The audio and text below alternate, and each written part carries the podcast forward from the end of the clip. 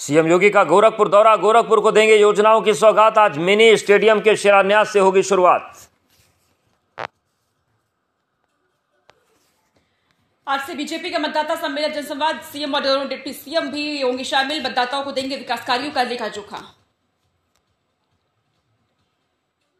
UPPSC के परीक्षा के टॉप टेन में आठ बेटियाँ दिव्या सिकरवार ने किया टॉप। प्रतीक्षा पांडे को दूसरा और नम्रता सिंह को तीसरा स्थान। पहली बार टॉप 15 में तीन मुस्लिम लड़कियाँ।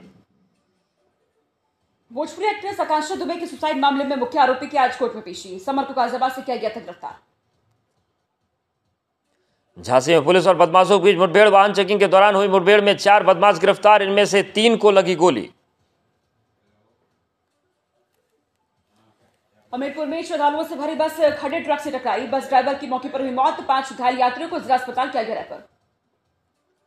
हाथरस से चित्रकूट दर्शन के लिए जा रहे थे। बस में सवार सभी श्रद्धालु बुंदेलखंड एक्सप्रेसवे बाईपास की घटना।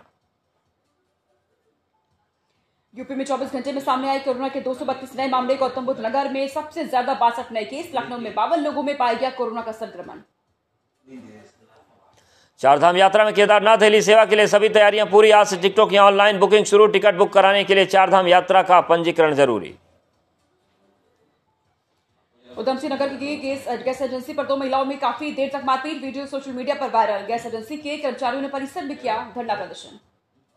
आगरा में पार्षद के पति पर चढ़ाई स्कॉर्पियो हादसे में बाल बाल बची जान आरोपियों से पीड़ित की पुरानी रंजिश। अमेठी में युवक ने युवती का चाकू से गला काटा। आत्महत्या के इरादे से अपने ही काटी गर्दन हालत नाजुक। चंदौली में ट्रक से बिहार ले जाई जा रही अवैध शराब बरामद। ट्रक में बनाया था विशेष चैंबर दो तस्कर अरेस्ट। वन विभाग की लकड़ी चुराने वाले गैंग का एक बदमाश को गिरफ़्तार। बिजनौर में बदमाशों ने की वन विभाग की टीम पर फायरिंग दो बदमाशों की तलाश जारी।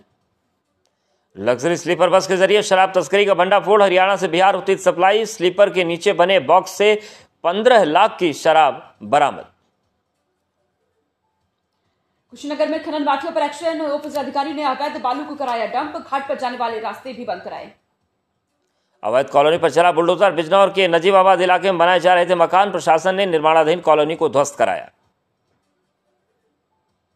चंदौली में मंदिर की ज़मीन पर हो रहे निर्माण को लेकर हंगामा। अधिकारियों की जाँच मंदिर की ही निकली ज़मीन। निर्माण जारी। बस्ती में खाक छान रही है हेल्थ एटीएम। मशीन से पूरे शरीर की निशुल्क जाँच संभव। उपकरण और टेक्निकल स्टाफ न होने से बंद है मशीन। आगरा में जूते की फैक्ट्री में आग पर पाया गया काबू शहीद ज्ञानगर ज्ञान भारती स्कूल के पास के में है फैक्ट्री। केमिकल से भरे ड्रम में हुए धमाके। बहराज के कैसरगंज इलाके में भीषण आग चौवालीस घरों के साथ 10 बीघा गेहूँ की फ़सल राख एक मकान में लगी आग से 43 घर खाक।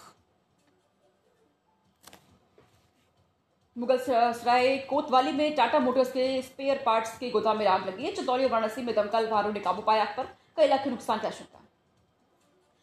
हरिद्वार देहरादून रोड पर मोतीचूर जंगल में एक कार में लगी आग सभी सवार सुरक्षित कार में सवार तीन लोग।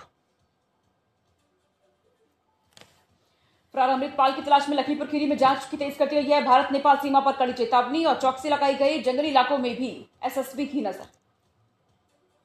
ऋषिकेश में गंगा राफ्टिंग के दौरान लापता हुए हरीश मीणा की तलाश राजस्थान कैडर के आईएएस के भाई हैं हरीश आज फिर से गंगा में सर्च ऑपरेशन। सीतापुर में मुख्य सचिव दुर्गा शंकर मिश्र ने योजनाओं की समीक्षा की है। मुख्यमंत्री अभ्युदय योजना के स्मार्ट क्लास की भी जाँच ली गई। विकास कार्यो का भी स्तर निरीक्षण किया।